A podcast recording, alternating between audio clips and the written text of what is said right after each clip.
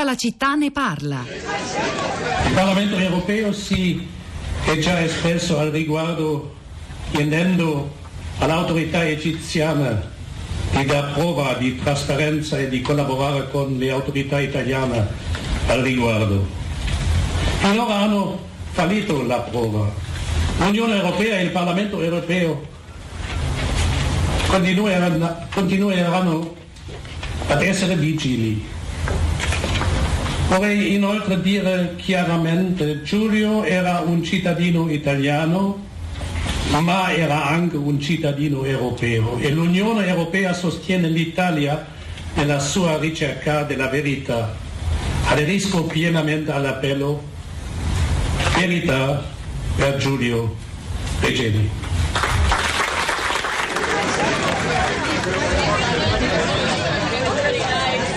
Il 22 aprile 2016 in occasione della Lectio Magistralis per la laurea honoris causa ricevuta da Martin Schulz, allora Presidente del Parlamento europeo, ora alla guida dei socialdemocratici tedeschi alle prese con le elezioni che si terranno in settembre. L'Università di Siena dedicò buona parte del suo intervento a Giulio Regeni. Questo anche a dimostrazione del fatto che non tutti in Europa hanno girato la testa dall'altra parte, anche ai vertici delle istituzioni di Bruxelles. Allora, Rosa Polacco Polacco.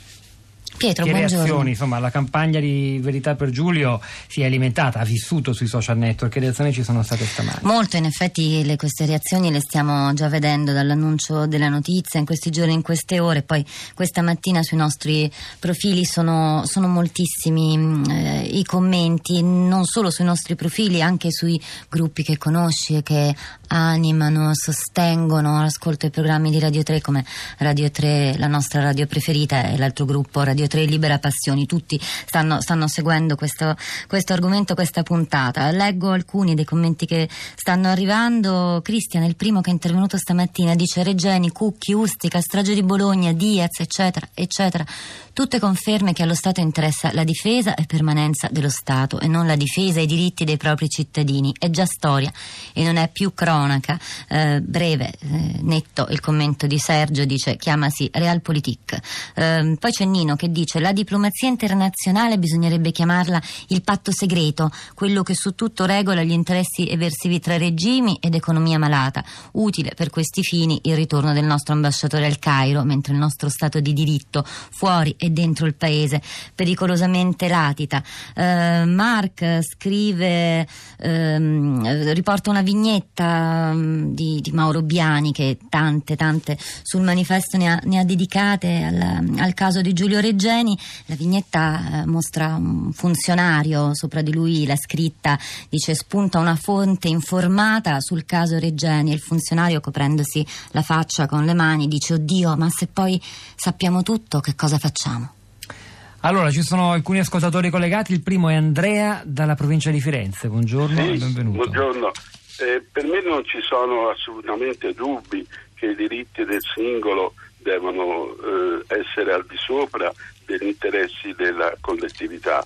Eh, perché secondo me, ecco, se no la strada è molto breve per ritornare a cose che sono successe in Italia e che hanno colpito anche la mia famiglia, dove gli interessi della collettività sembrava fossero più importanti dei diritti del singolo, vedi le leggi razziali, che a, a quell'epoca eh, non, c'era, non c'era problemi, insomma, perché era una cosa importante per, per, per tutta l'Italia. Invece eh, schiacciavano in questo modo un, diritto che, che, la nostra Costituzione porta primo, al primo posto. Insomma, ecco. Grazie Andrea, certo un esempio un po' estremo di ragion di Stato, quello delle leggi razziali, però insomma, abbiamo, abbiamo, capito il senso del suo intervento, devo dire che il punto del confronto, conflitto, contrasto tra i diritti del singolo, Giulio Regeni in questo caso, e gli interessi della collettività è emerso a prima pagina, un ascoltatore ha telefonato apposta per sottolinearlo e anche tra, tra molti messaggi, ne abbiamo parlato, meriterà di tornarci su, senz'altro questo tema. Leo da Milano, buongiorno, benvenuto. Buongiorno. A lei la parola, Leo. Eh, ma ho soltanto eh, rilevato che eh, già nel 2009 eh, si diceva che Cambridge stesse cercando eh, delle spie da mandare in Egitto. Era diciamo, nozione comune, in un libro di Le Carré viene citato questo fatto in un inciso.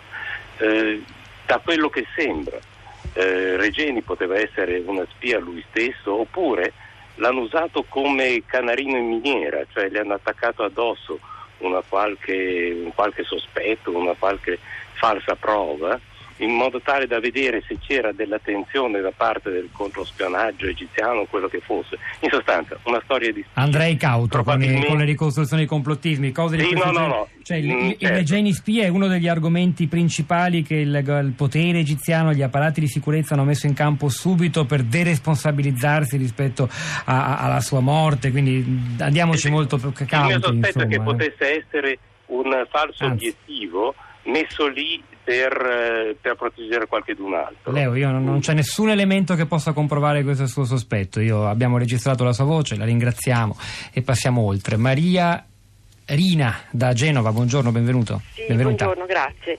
Io ho spostato l'argomento sul piano proprio puramente eh, familiare. Si tratta di c'era un, uno dei vostri ascoltatori che diceva appunto che non è importante perché la realtà la realpolitik è molto più, più grande. Io credo che nessun genitore che abbia insegnato dei concetti fondamentali come hanno fatto i genitori di, di Regeni, cioè la giustizia, l'onestà, il fatto di andare avanti con le proprie forze possa non portare avanti questa battaglia, lottando contro tutto il fango che si è sparso eh, dal punto di vista giornalistico sia in Italia eh, che in Egitto. Io ho conosciuto la madre, l'ho trovata una donna molto determinata e credo che possa fare solo questo per il figlio e per tutti gli altri eh, che si trovano ad affrontare una situazione in cui la giustizia viene assolutamente negata.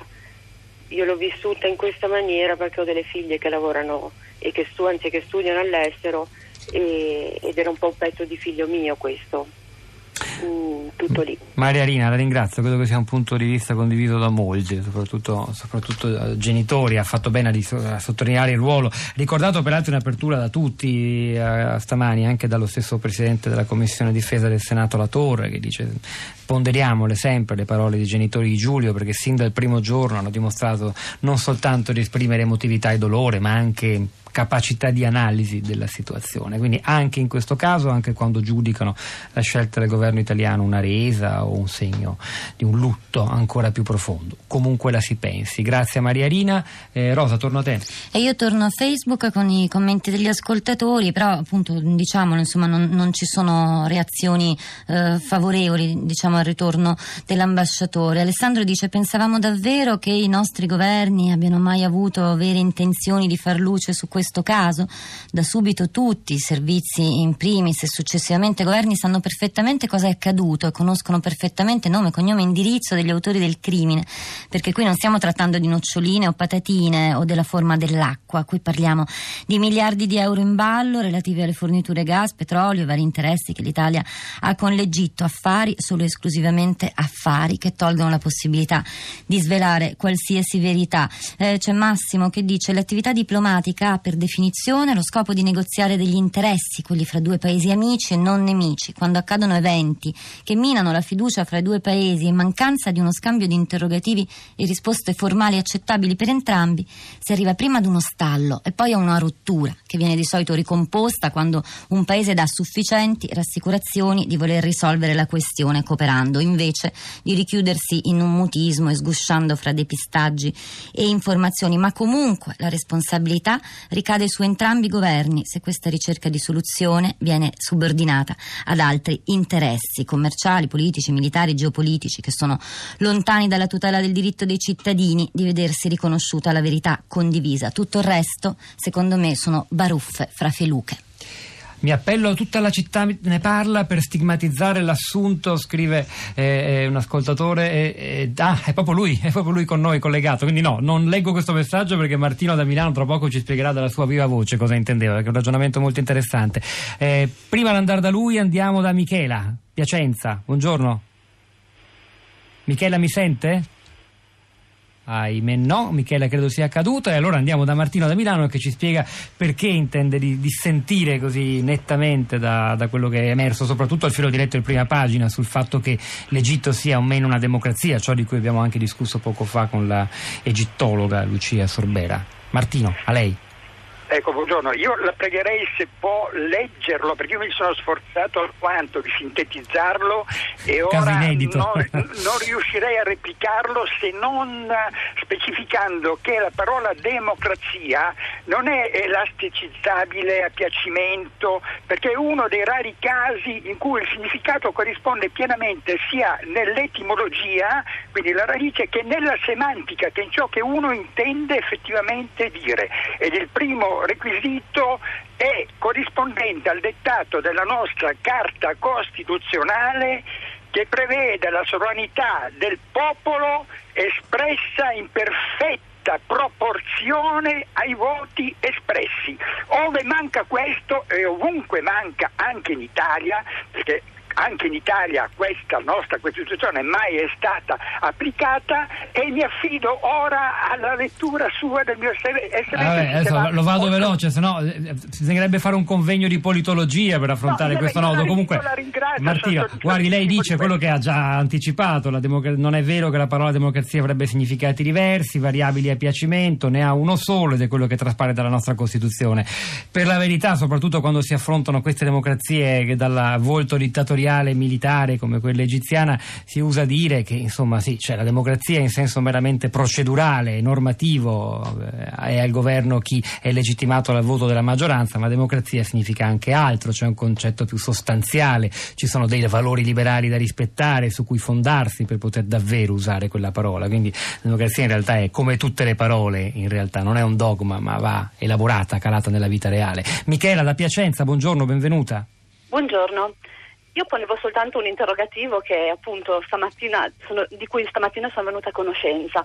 Perché gli Stati Uniti sapevano e avevano avvisato anche l'Italia durante il governo Renzi e non si è mai saputo nulla eh. di questo? Michela. Non so come commentare se non eh, lasciando aperta la questione ci torneremo. Rosa, da te.